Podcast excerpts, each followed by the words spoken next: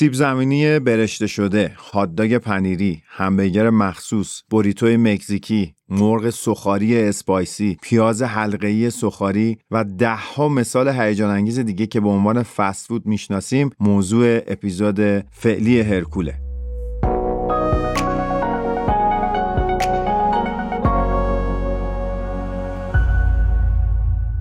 اولین مجموعه عرضه کننده محصولات دیجیتال صدا و تصویر در ایران مجموعه تکنیک هست که با ارائه بهترین تجهیزات حرفه‌ای طی دو دهه گذشته صدها استدیو حرفه‌ای و نیمه حرفه‌ای در صنعت صدا و موسیقی ایران رو تجهیز کرده و افتخار همکاری با اساتید موسیقی، نوازندگان و خوانندگان محبوب کشور رو در کارنامه خودش داره. مهندسین مجموعه تکنیک برای راه اندازی یا بروزرسانی تجهیزات دیجیتال آکوستیک حرفه‌ای و نرم افزارهای کاربردی موسیقی و صدای دیجیتال اول به مشتریاشون پیشنهادهای اصولی میدن و در مرحله بعد در صورت نیاز محصولات و پشتیبانی فنی رو ارائه می‌کنن. خلاصش این که هر چیزی که برای تجهیز یک استدیوی صدا و موسیقی و تولید محتوای صوتی نیاز داشته باشین رو می‌تونین از وبسایت technicav.com تهیه بکنین و برای انتخاب هدفمندتر نیز با مهندسین فروش این مجموعه تماس بگیریم. خیلی متشکرم از مجموعه تکنیک که حامی مالی این اپیزود بودن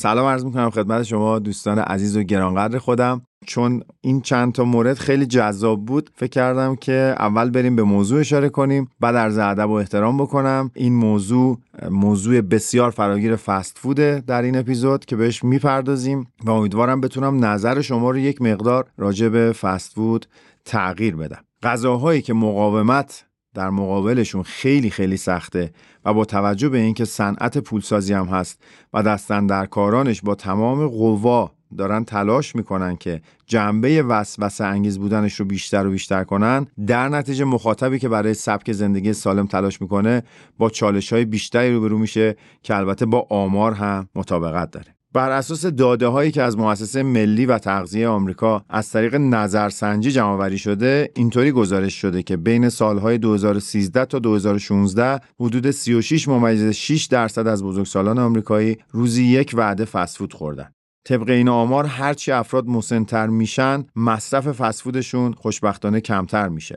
چون 44 ممیز 9 درصدشون افراد 20 تا 39 ساله بودن 37 ممیز 7 درصدشون 40 تا 59 ساله بودن و فقط 24 ممیز 1 درصدشون افراد بالاتر از 60 سال رو شامل می شدن. جالبه که میزان درآمد خانواده با میزان مصرف فسفود ظاهرا ارتباط مستقیم داره یعنی هرچی خانواده درآمدش افزایش داشته باشه مصرف فسفود اونها هم بیشتر میشه ظاهرا مردها اکثرا فسفود رو برای وعده نهار انتخاب می‌کنن اما زنها ترجیح میدن که فسفود رو بیشتر به عنوان میان وعده مصرف کنن جدای از آماری که گفتم در وبسایت باجت برندرز هم یه عدد ارقامی هست که فکر می‌کنم اشاره به بعضی از اونها کمک کنه تا بزرگی و وسعت این صنعت رو بهتر درک بکنیم. ممکنه بعضی از عددها حدودی باشه خیلی دقیق نباشه اما من بر اساس همین باجت برندرز عرض می‌کنم و حدودش رو فکر می‌کنم باید قاعدتا درست گفته باشه. ظاهرا آمریکایی‌ها سالانه حدود 200 بیلیون دلار خرج فست فود می‌کنن و مبلغی که هر نفر در سال هزینه خرید فست فود می‌کنه 1200 دلاره. 80 درصد مردم آمریکا ما یک بار برای غذا خوردن به رستوران فسفودی مراجعه می‌کنن و 20 درصد از مردم هفته دو بار فسفود می‌خورن. جالبه که در آمریکا روزانه 50 میلیون دلار هزینه خرید فسفود میشه که به نظر خیلی قابل توجه میاد و این فقط تازه آمار امریکاست یعنی آمار کل جهان رو شامل نمیشه.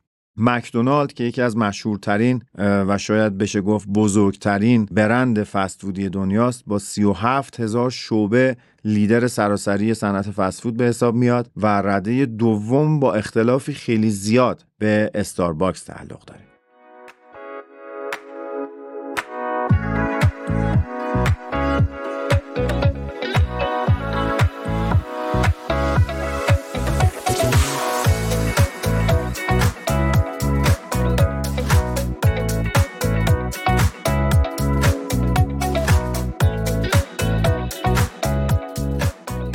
حالا فست فود اصلا چی هست؟ مثل خیلی از اسامی لاتین فست فود هم به لحاظ لغوی کاملا واضحه یعنی غذای سریع. با اینکه گروه بزرگی از غذاها رو شامل میشه اما به غذاهایی گفته میشه که در کمترین زمان قابلیت تهیه و مصرف رو داشته باشن. و با تکیه بر همین تعریف خیلی ها معتقدن رستورانی که شما رو برای تحویل غذا منتظر نگه میداره اسمش فست فود نیست. که البته موضوع بحث ما اصلا اینجا این نیست و قراره که به لحاظ ارزش غذایی و بیشتر مذرات این مدل از غذاها صحبت کنیم. فست فود هم مدل رستورانی داره هم مدل سرویسی داره که برین مثلا با خودرو تهیه بکنین که البته از این مدلش ما در ایران خیلی کم داریم. مدل های بیرونبر تلفنی از طریق اپلیکیشن ها و انواعی از این دست رو داره که ما فقط جهت اینکه بدونیم به چه دسته غذا داریم اشاره می‌کنیم گذرا ازش عبور می‌کنیم شاید بشه گفت دلایل اصلی استقبال مردم از فست فود ارزان، راحت و خوشمزه بودنشونه که اون واژه راحت خودش بیانگر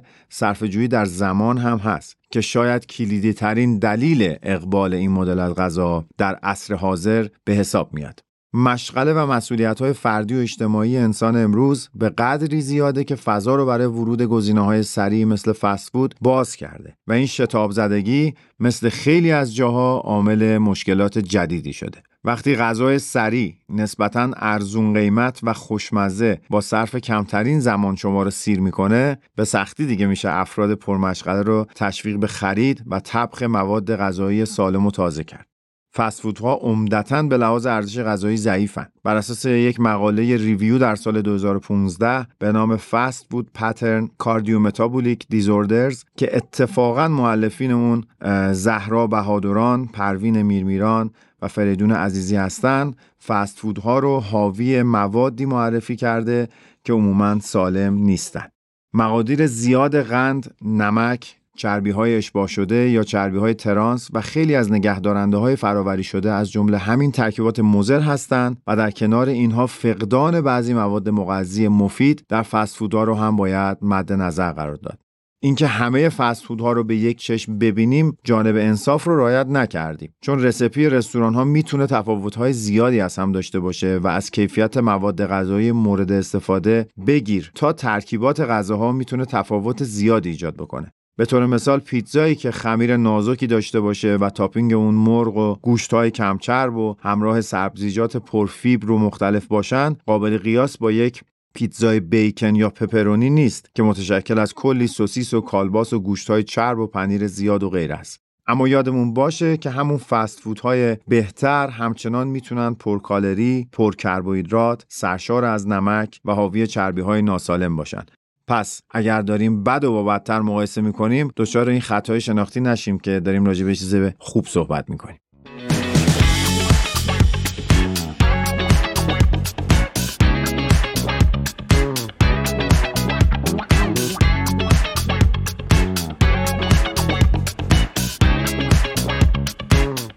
یکی از مضرات جدی فست فودها می‌تونه افزایش قابل توجه ترشح هورمون انسولین باشه که در اثر بالا رفتن سریع قند خون یا به عبارتی spike در قند خون میشه که دلیلش هم برمیگرده به وجود مقادیر زیاد کربوهیدرات تصفیه شده و قند اضافی در برخی از فست فودها وقتی قند زیادی به بدن برسه ترشح انسولین هم زیادتر از معمول میشه و این اتفاقا منجر به افت قند خون میشه که خودش عاملی هست برای حس خستگی، سنگین بودن، خوابالودگی و حسی آشنا که ما همه بعد از خوردن غذاهای پرکالری و سنگین باهاش آشنا هستیم.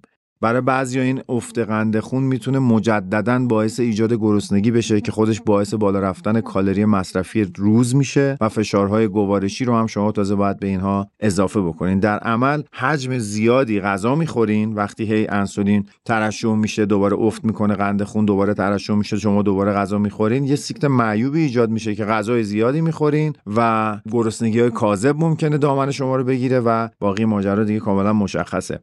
اشاره بکنم. تحقیقات جدیدی داشت بررسی می‌کرد که بعد از اینکه انسولین ترشح میشه شاید خیلی ما احساس گرسنگی شدید نکنیم. تا اونجا که خاطرم هست یه سری تحقیقات جدید اومده بودن یه همچین چیزایی رو به پرسش کشیده بودن که حالا اگر فرصتی باشه در اپیزودهای بعدی با یک متخصص تغذیه در خصوص این نقش انسولین و در گرسنگی و اینها صحبت خواهیم کرد و این مژده رو به شما میدم که این موضوع رو با جزئیات بیشتری بهش خواهیم پرداخت.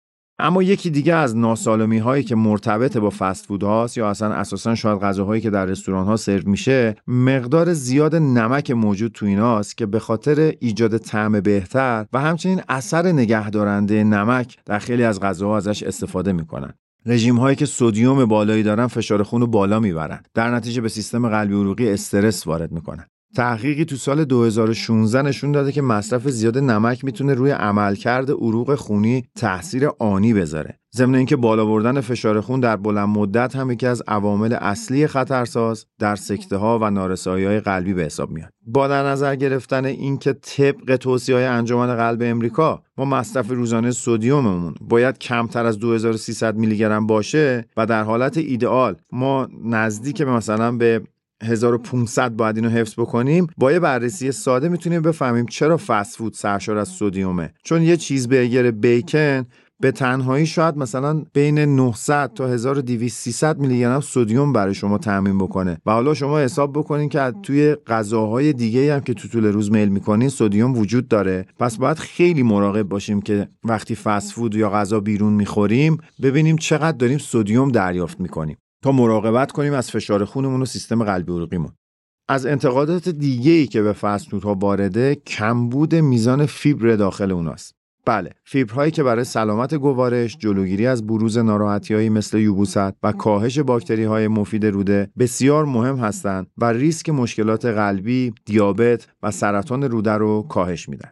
در یک رژیم غذایی سالم باید روزی حدود 25 الی 30 گرم فیبر وجود داشته باشه. شاید بدونید که دو مدل فیبر داریم. یکی محلول در آب هست که طی فرایند گوارش آب جذب می‌کنه و گفته میشه شاید به کاهش کلسترول خون کمک کنه. این مدل از فیبرها در میوه مثل سیب، پرتقال، گریپفروت، سبزیجات، حبوبات و جو پیدا میشن. یه مدل فیبر دیگه هم داریم که در آب حل نمیشه و در جریان گوارش بدون تغییر باقی میمونه و دفع میشه. این یکی مدل در میوه هایی که پوست دارن خودشون یعنی پوستشون هم خوراکیه و همچنین در دانه ها و محصولات دانه کامل مثل نان ها و پاستاهایی که از دانه کامل تهیه میشن بلغور گندم سبوس هایی که می‌بینین برنج قهوه‌ای و غیره یافت میشن. فست فودها عموما دارای کمترین مقدار فیبر و در نتیجه همراه با خطراتی هن که با مصرف ناکافی فیبر بهشون اشاره کردم. البته وقتی حرف فست فود میشه نباید همه توجهمون بره سمت پیتزا و سیب زمینی سرخ کرده. چون خیلی از خوراکی هایی که در کافی شاپ هم شما میل می‌کنین در دسته فست فود قرار می‌گیرن. مثلا بعضی از این مافین ها کیک هایی که در کنار قهوه سفارش میدین همه اینا شاید نزدیک به 20 درصد از کربوهیدرات مورد نیاز روزانهتون رو تامین بکنه در حالی که فقط یک الا دو گرم فیب به شما میرسونه. و اینجاست که هی عوارض وسعت پیدا می‌کنه و دامنه بزرگتری رو پوشش میده.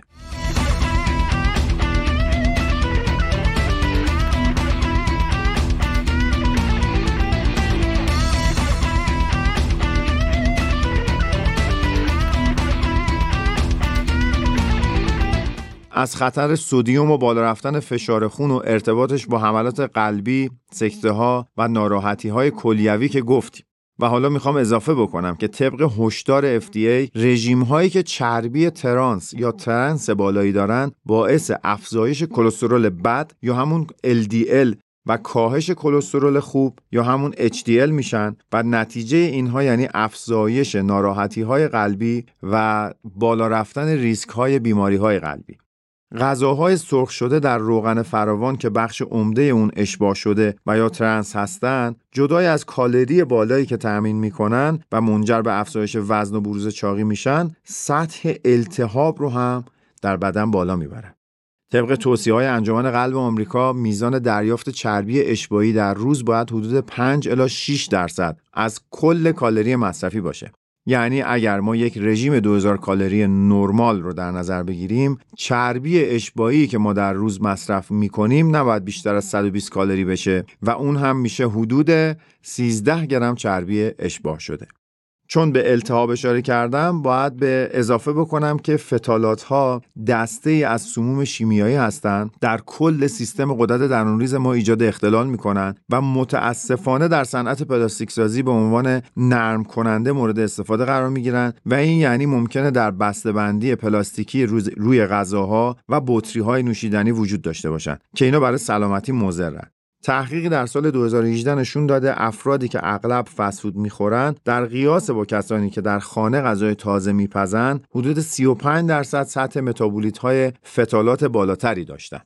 تحقیق دیگه ای از دانش و تکنولوژی یا همون اگر بخوام لاتین بگم Environmental Science of Technology که نشون میده که فتالات ها با التهاب در ارتباط هستند و یک تحقیق دیگه در این Environmental Health ارتباطی از بیشتر در معرض فتالات ها و سندروم متابولیک نشون داده که البته نیازمند تحقیقات بیشتریه. این موضوع ممکنه در بعضی از پلاستیک ها بیشتر باشه در بعضی ها کمتر باشه. اینکه چقدر غذاها در معرض اینو قرار بگیرن مطرحه.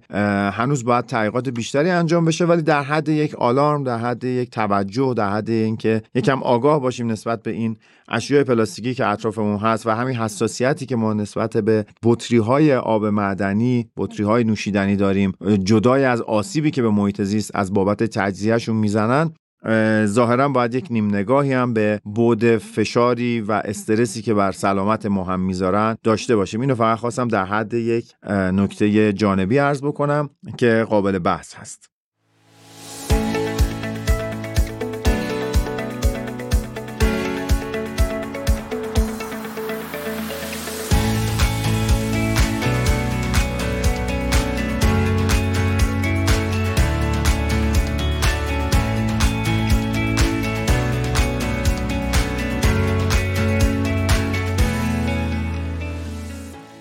این لیست مذرات یا بهتر بگیم ناسالمی های مرتبط با فست ها می‌تونه خیلی طولانی تر از مواردی باشه که تا اینجا بهش اشاره شد. مواردی مثل ارتباط بین رژیم پرچربی و سرشار از قند با ظرفیت یادگیری و حافظه کمتر یا ارتباط بین مصرف فست فود با افزایش آسم، اگزما، آکنه و مدل‌هایی از آلرژی ها حتی در بعضی تحقیقات مصرف مقادیر زیادی از فست فود رو با سلامت روان و احتمال ابتلا به افسردگی مرتبط اعلام کردند که همگی می‌تونن هشدار دهنده و قابل تأمل باشن. اما به عنوان پایان بندی این اپیزود باید بگم که فست فود هم مثل خیلی از چیزهای ناسالم دیگه در زندگی مردم وجود داره و شاید نگاه صفر و صدی و نگاه سیاه و سفید بهش درست نباشه. همه می‌دونیم که هر از گاهی فست فود خوردن و به اصطلاح فیتنسی بگیم که cheat کردن در غذاها نه تنها خطر زیادی به همراه نداره بلکه می‌تونه یه فوایدی همراه داشته باشه به ویژه که بعضیاشون انصافا خیلی خوشمزه و به لحاظ روانی هم شارژ کننده هستن. بیشک بین فست ها انتخاب های سالم تری هم وجود داره که هر کسی بسته به شرایط بدنی و سلیقه‌ای که داره و هدفش می‌تونه اونها رو انتخاب و مصرف بکنه.